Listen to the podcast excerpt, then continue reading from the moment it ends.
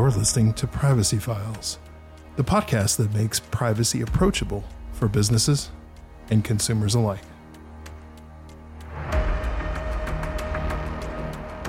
This episode is brought to you by Anonyome Labs, makers of MySudo, the world's only all in one privacy app, and Sudo Platform, the cloud based platform companies turn to for seamlessly integrating privacy solutions into their software.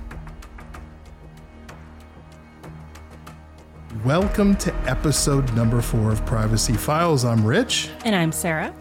In our last episode, Sarah and I presented you with some easy ways to better protect your privacy without being extreme.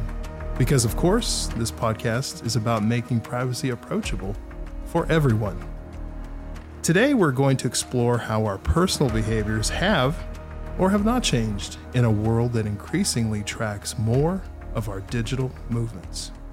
And to enhance our discussion, we're shaking things up a bit by welcoming an in studio guest, someone who in the future will likely become known as Mr. Metaverse. Brian, welcome. Thank you, Rich. Happy to be here. I'm a user experience designer uh, by trade, and I've made it my mission to uh, make privacy products as approachable and easy to use as possible so people can protect their privacy while still getting the maximum amount out of internet products like the metaverse. And I mentioned too, kind of be seeing more of you down the road in this metaverse space. What kind of interest do you have regarding that? I mean, how it relates to privacy? My perspective on it is it is the next evolution of the internet. I don't want anybody to shy away from the awesome experiences of going into a virtual world and being able to, I don't know, shoot fireballs out of your hands or meet a plethora of other people, get different experiences just because they're shared, scared of the hackers and people that want to abuse their personal data. And with enough equipment and tools to protect their privacy, you should be able to do and experience whatever you want. Yeah, and I think the theme is is the metaverse sounds cool, but again, there's still privacy issues that that come along with that, just like the internet is in general. Yeah, and it's totally it has to be on you uh, to be responsible with your own data.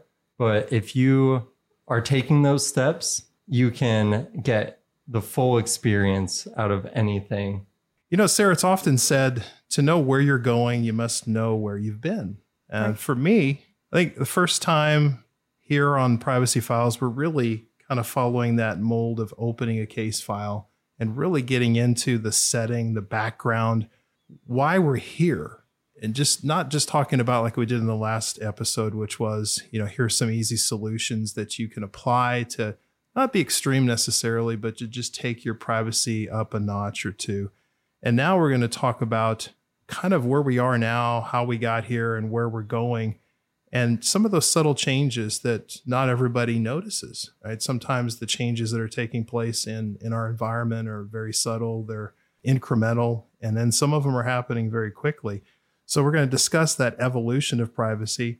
And then i think another kind of overarching theme here is there's this undercurrent i guess this tug of war going on between the individual you me brian and people who are in positions of authority, whether it's those in government or those who just essentially have privileged access at a company who can look at your data. We've seen the stories, they happen pretty much weekly, that somebody just used that privilege to access your information, whether they did anything with it or not, it's still not right. And people need to know that just because you have nothing to hide doesn't necessarily mean you should be trusting everybody and what they're doing with your data. So I think that's kind of a, a little bit of a theme that we're going to be seeing here in this episode.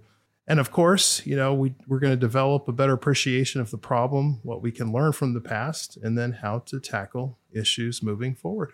Yeah. So, all right. So I was never a history buff growing up, and it was sort of my absolute weakest subject in school, but it's probably why I now love to dig in and learn things more in depth. So when we presented the idea of discussing this topic of how we changed in a world that tracks us, where we're going, it got me asking as well, well, where have we been on the topic of privacy historically. And to sort of piggyback off that, will we repeat history or are we paving new ways of furthering our privacy? So I discussed in one of our first episodes an article I read called The Birth and Death of Privacy 3000 Years of History.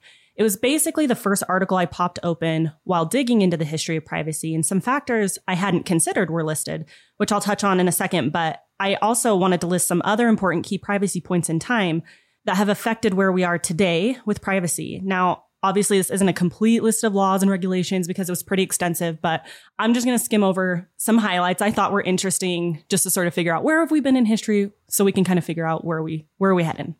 So the timeline I read through actually starts all the way back in 1215 AD. I, I'm taking it way back here, but don't worry, I'm going to jump ahead.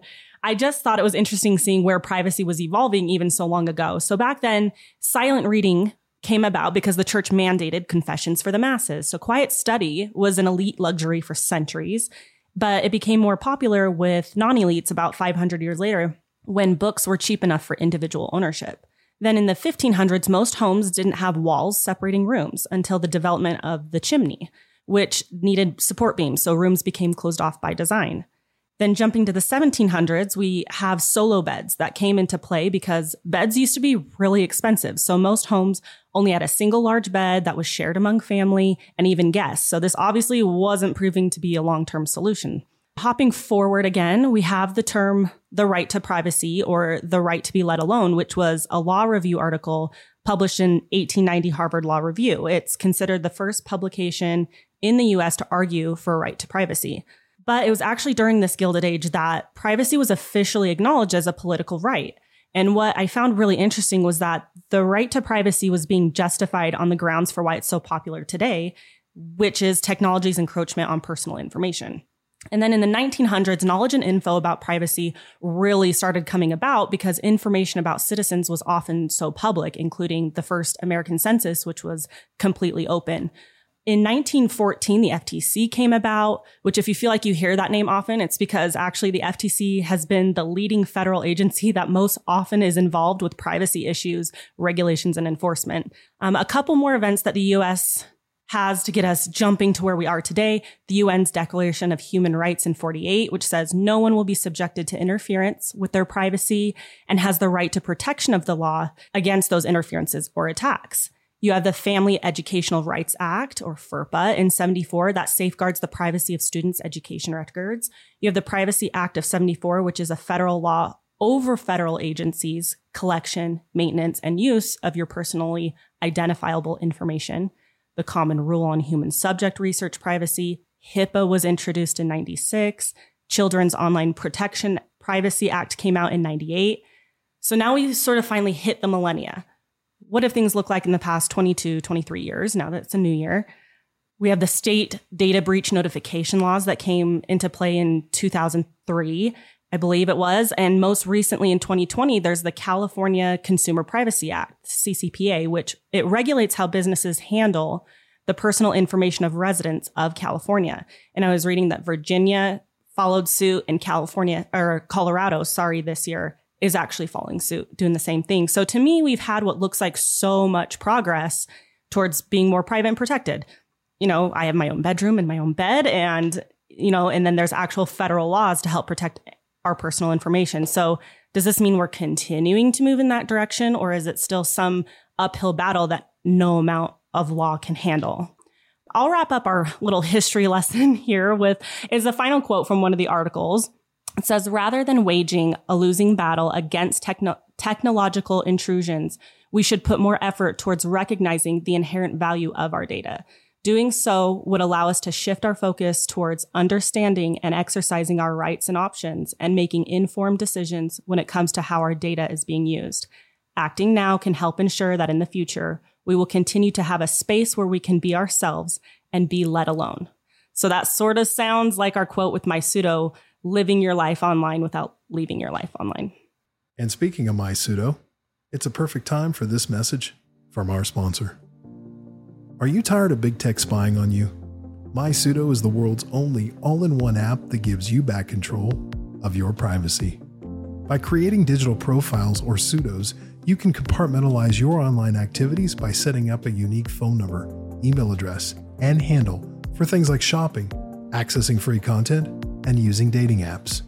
This breaks the data trail linking back to your personal info, thus reducing your digital exhaust. Each Sudo also includes a private web browser with ad and tracker blocker. Want to stop companies from sharing data related to your transactions and spending habits? Set up a MySudo virtual card and bring peace of mind that your transactions are secure and private. To learn more, visit mysudo.com. That's mysudo.com. Stay private. So, Brian, as I was listening to Sarah kind of tell that story about history, I, I couldn't help but think about my dad. He was born in 1931 and he grew up on a farm in northwestern Minnesota. And he used to always tell me the stories about just living life as a kid, really during the Great Depression still. And it was just a one room, basically simple home.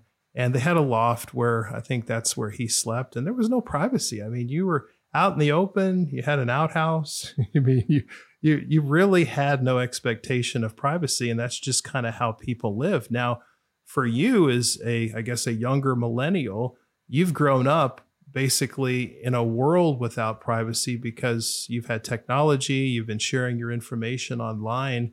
And kind of to Sarah's point, are we coming full circle and now we're returning to this era where people don't experience privacy? Listening to the the story of privacy over time, just there's so many parallels you can bring to the creation of internet and at least my experience as someone that has grown up through the birth of the internet and really how it takes off. I mean, I started using an internet that was totally on a family computer, kind of dial up, but you were able to play, you know, like RuneScape as the first like old video games. And that was my true first experience meeting random people online through a video game, having conversations. And there was a big, you know, not as much focus on I should be protecting myself, right? Because I'm just a kid exploring a, a video game, but I don't really connect the fact that I was talking to random strangers and building relationships online, sharing stuff about myself with people that I've never met. And as you grow up, I think you start to realize that, oh, there is risk involved in this. And as more about the internet was discovered, you start to naturally want to be more private online. And as you grow up, you're like, okay, maybe I shouldn't be saying all this stuff or giving out emails to random sites that I've, you know, just saw on Google or anything like that. Because as I got more into the internet and specifically social media in high school, signing up for a Facebook account and starting to really use it as a communications tool, you start to realize that your personal information is valuable. And, you know, I wasn't paying for Facebook. So, how were they, you know, how's that business model working? Uh, they're taking my email, they're using my phone number, my personal data, they're selling it and brokering it. And that's kind of a big realization to have as a high schooler that oh you need to be responsible with this but that what high schooler is going to really be concerned about data brokering when their friends are talking online without them and their social status is going to go down if they don't use social media. And so for many years, I was kind of cavalier with a lot of signing up for any site that anybody recommended and, and not really looking into details of that company, how they're going to be using my data. Are they going to be selling it to third party brokers? And so I feel like as you mature and actually more resources become available for you to learn about the risks involved in using the internet to communicate, get personally responsible for stopping the leak of your own data. Uh, using different emails, making sure all your passwords are different, doing your research on these companies and one of the best sites that I love to use it's terms and conditions didn't read it. It's a site that wonderful people have crowdfunded reading all the terms and services of these companies and putting in bullet points in plain English so you can actually understand, oh, my data is being sold to third party even though That's on page 26, line 3, section 13 of their terms and conditions. And it's really become a big part of my life and what kind of what brought me to being a UX designer and specifically a UX designer in the security space is a lot of the problems can be solved. It's just hard to get yourself to use a privacy product because you want it fast. The internet is fast right now. Like you don't want to take a second to think before you sign up. You want to be signed up and in there within seconds. And so a lot of people, if it's too hard to use the privacy products, you're not going to be able to protect yourself. So if we can start giving people easy to use, simple, fast, affordable privacy products, we can really bring back the power of protecting your personal data. Oh, that's great. I think it's that conversation of you know, value exchange and people do they place a value on privacy? So do people really care about security? They do. Um, some of the articles I was reading, it said 80% of users say they do value their data privacy more than keeping social media platforms free to use.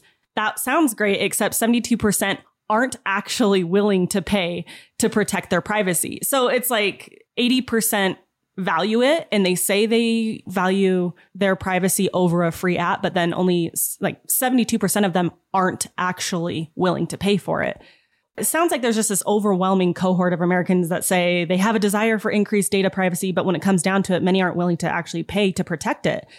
I wish everyone could just put a sticky note on their mirror or something that says, if the product is free, you are the product. You know, that's something we always say.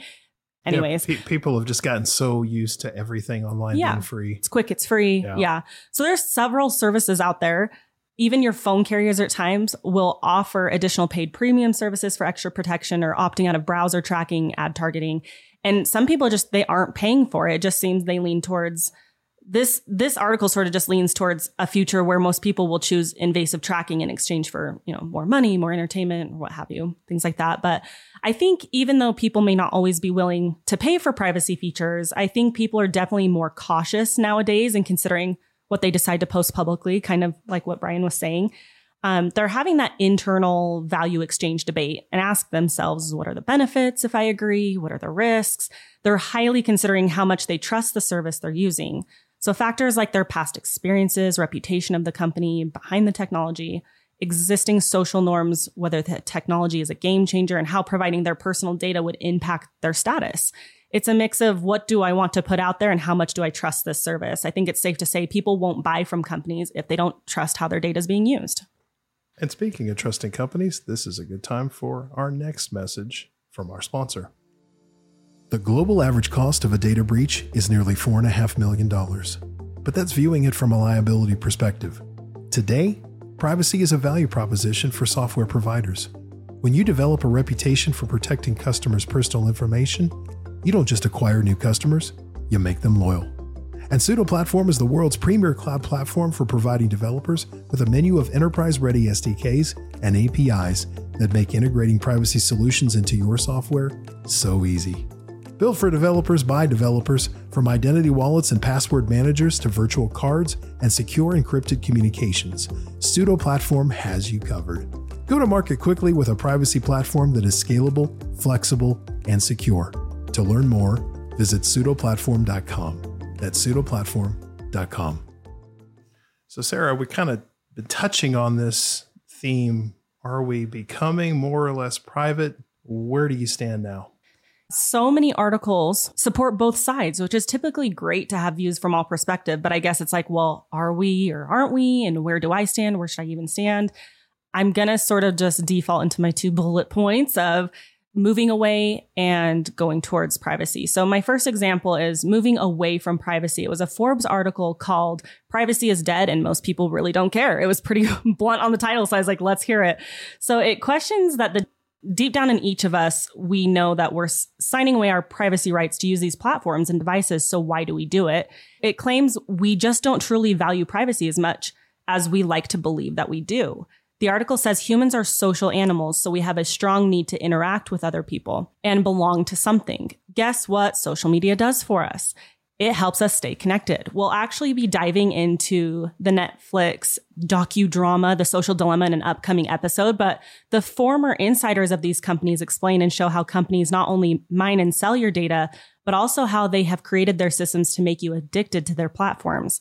They need you to keep returning so they can collect more and more data from you and monetize it. Many people who have watched The Social Dilemma are shocked by what they learn, but how many really swear off these platforms and actually delete their accounts, right? So people get more people get important value from these platforms and devices and accept the trade-offs for it. The last quote from this article from Forbes says it thinks that we're becoming less private. It says data security is still paramount, but the strong belief for data privacy is pretty much dead. So that was a pretty strong take on how this article feels we're moving away from privacy because people don't care. But so this second one, um, this article is called the era of antisocial social media. So this one's moving towards more privacy. Um, this was an interesting take on how we're moving towards a more privacy focused society in terms of how it's generational. We kind of have touched on that. So it was, I was actually really surprised with this article, um, which means I'm either out of touch already or this article is off base. But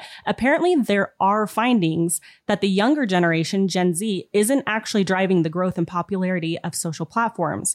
Just a couple years ago, there was some research done that found social media usage and the amount of time millennial and Gen Z audiences spend on many social platforms is either flat or waning. I was honestly kind of surprised considering what I feel like I see day to day with kids and phones. And so this one was kind of hard for me to comprehend. Honestly, I just didn't expect that. But apparently they're saying instead of just accumulating these heaps of friends and followers, they really just want to be themselves and make close friends based on shared interests. So the author of this article used the term digital campfires for these social settings Gen Z and young millennials are searching out for now. Uh, these digital campfires offer a more intimate oasis of sorts where smaller groups of people are excited to gather around and sh- around shared interests. And they're doing this through private messaging, micro communities, and shared experiences. And even Zuckerberg was quoted in 2019 that they're seeing private messaging and small groups are by far the fastest growing areas of online communication. So sort of an interesting take on it, right?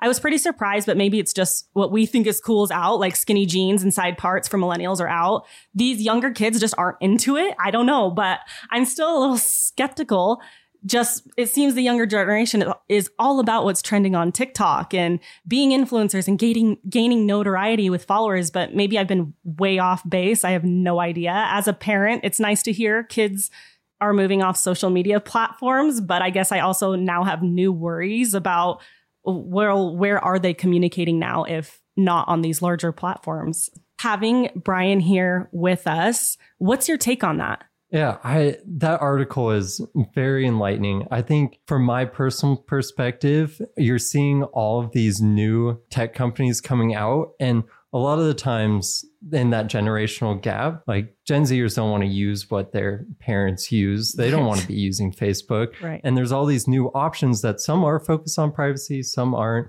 But you have these smaller more intimate groups like Discord is perfect example. I moved all my friend group from college from Facebook to Discord. We all mutually agreed that we don't want Zuckerberg, you know, in on all of our conversations and half of us said they're swearing off the social media, so we needed a place where we can all message without having to have that on your phone. Right. You uh, have several Discord, Slack, even MySudo has group messaging. There's those are coming out. Exactly. And you feel more protected, you feel more personal there. It's not necessarily a outlet for anybody to be involved in your conversation. It's you and your close friends developing your relationship online. And in a lot of cases, these are friends that you've met online. Uh, me personally, I've met a lot of great friends through uh, gaming and online gaming. That is just kind of being placed in a lobby and building a relationship. And it allows you to continue those relationships in a secure way. Yeah, I think where I stand, I feel that privacy and how much importance people place on it, it does have a generational component to it. And it just comes down to personal experience and your environment and the sign of the times, culture, what's happening around you. And I, I always think about my dad. He was, uh, came from a different generation, you know, born in 1931, still had the Great Depression going on. He was on a farm in northwestern Minnesota. It was this one room. He was part of what they call the silent generation. And I had this quote here from Time magazine back in 1951. I think it was one of the first times that they ever used the term silent generation. And the quote is The most startling fact about the younger generation is its silence. Today's younger generation is a still, small flame. It does not issue manifestos, make speeches, or carry posters. And that it really did sum up my dad. He was a very private person. If you were one of the people in that close circle with him, he shared lots of information. He was very open, but he very much was a private individual. And I think that experience had a lot to do with, uh, you know, just being part of that, you know, Great Depression era, being on a farm, especially when you're on a farm, you kind of have that separation. You know, you're not in a city where it's congested and people are basically living on top of you and they can peek over your fence and you're living in apartments and you can hear neighbors. I know I can. And, and my apartment complex, the walls are thin. And so you just, it's almost a mindset. So when you're on a farm, you've got that physical separation and it kind of, I think it transfers over into the mindset of, yeah, I live a private life. My dad, you know, he spent time in the Air Force during the Korean War. He was actually a cryptologist. He had top secret clearance. And you know, his later, I think it was this last year or two when he was in the Pentagon, got to see kind of the inside of what's really going on versus what the public thinks and just how how information is controlled in, in, at least in the context of government that really changed him from that point on as he saw okay here's all the here's all the issues that I could face as an adult working in the private sector and thinking about what do people in authority, whether it's government or a company, what do they do with that information? And so I always look back when I was a kid, my dad was a he was very strict about paying for most things with cash. Right. And and we used to laugh at him. I, I did, my mom, my sister, and it's like, why? Why are you always paying in cash? What's the big deal? I don't want the government to know what they're, you know, what I'm doing. And I was like, well, why do you care? You don't have anything to hide. It's just none of their business, right? He would always right. say that. He had one credit card his entire life, and I think it was a gold American Express. And I think he got that card in the mid 50s. That's the only card he ever had, and he sparingly used it. Only in, I guess, the last few years of his life did he actually use it at the gas pump, right? He liked to, he was one of those guys that liked to go into the bank, see the bank teller. He hated the ATMs, he had those machines because, again, he felt like there was something else going on with that information because he saw the early days of the internet and the Pentagon before really even the big mainframe computers, they were using these really basic, simplistic machines to transfer information and code back and forth. And so he he knew in the wrong hands that information could be used in nefarious ways. So he was a very big proponent of using cash. He didn't like the idea of moving toward the digital age and what can be done with that information if everything goes cashless. Well, I feel like people are kind of that way sometimes nowadays. You know, you get people that I myself, we've pulled out some cash. It's in a safe. You know, my dad's got some gold. You know, people talk about gold still.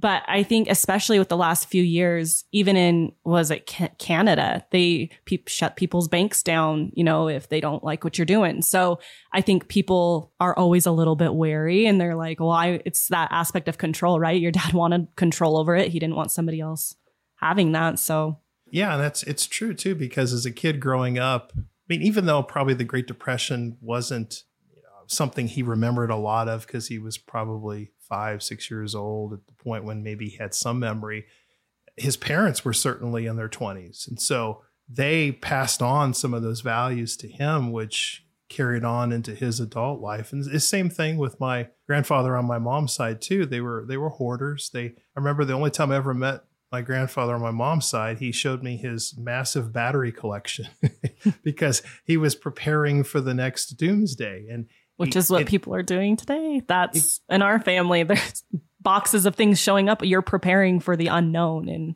you know. right. And they have you know rolls of coins. There's right. this big dis, this mistrust, distrust of of banks and and again like you said before this control i mm-hmm. I, I want as much as much control as possible over my own destiny instead of putting that in the hands of somebody else and so that's definitely a common theme that's related to people who just still like to use cash and i and i can definitely empathize with them Uh, another uh, another example is uh, when it came to income verification. There were several times I saw my dad who he had to tell like an apartment property management, uh, okay, here's how much I make. They would ask him those questions, and he would say, "You get really excited. That's none of your business."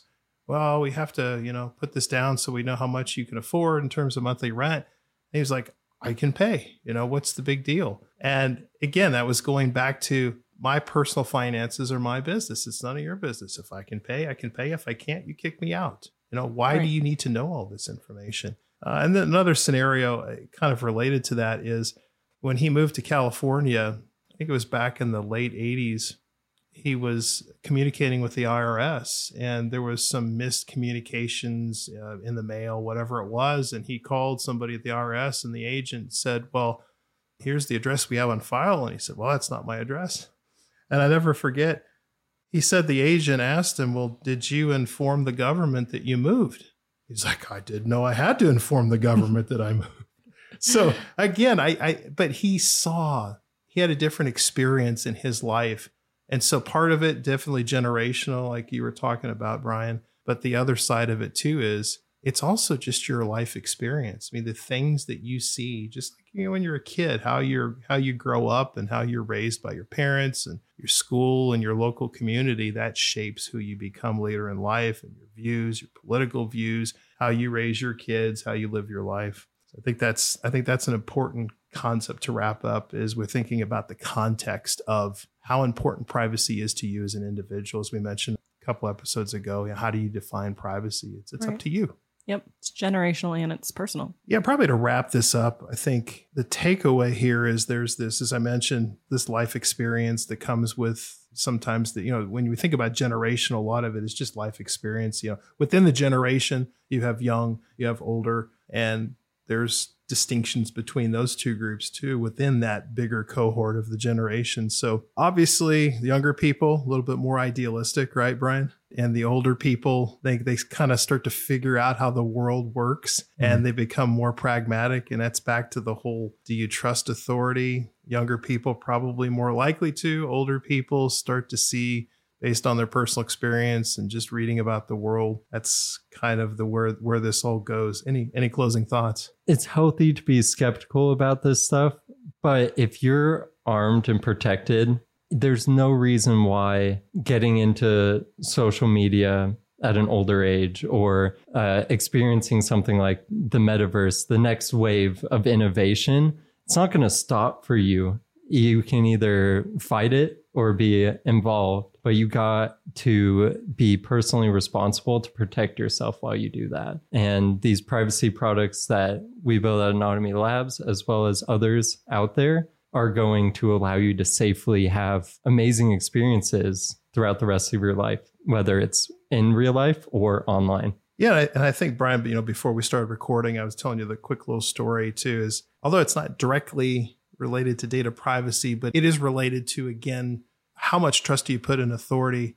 When my sister was in high school, they were um, she's 17 years older than me, so there's a big age gap. And she um, she was in Dallas Fort Worth and Arlington. And when she was coming home from school, I think she was a junior, senior, somewhere in that time frame. Uh, there used to be an Arlington Police Department officer who used to follow her home. And one day, um, you know, after telling my dad several times what was going on, uh, my dad happened to be home early from work one day, and this incident happened again. And my dad saw it, and he went outside and he confronted the officer and said, "Well, what are you doing here?" He said, "Oh, I'm just making sure your daughter is is is safe on her journey home." And he said, "Of course, you know, if I ever see you here again, I'm gonna I'm gonna talk to your department." And he never showed up ever again. And so that's again, it's we've said it before in past episodes. Sarah's mentioned this you probably don't have anything to hide. But it's not really about that. It's who has control of your information and what can they do with that. They're not everybody's virtuous. I think that's the takeaway. Not to scare you, but just to be pragmatic and cautious about your everyday life. So, Sarah, Brian, I feel pretty good about this one. What do you think? Any closing thoughts? Are we good? No, I think we covered it really well. Brian, thanks so much for coming. Happy to be here. It was a great conversation and look forward to more privacy files. Yeah, well, thank you for joining us. I really, I really do appreciate it. It's great to have a new guest here in studio. While we've placed the privacy challenge in context that people can better visualize and appreciate their own risk profile As we've mentioned before on the show, probably don't have anything to hide, but you shouldn't assume that everyone who handles your personal data has your best interest in mind either. That's going to do it for this episode. In our next episode, we'll be reviewing one of the seminal documentaries on privacy featuring Harvard professor Shoshana Zuboff, author of the monumental book, The Age of Surveillance Capitalism, the book that exposed the dubious mechanisms of our digital economy, revealing how our personal and private experiences are being surreptitiously hijacked by Silicon Valley and used as the raw material for extremely profitable digital products. Until next time, don't forget privacy is a human right.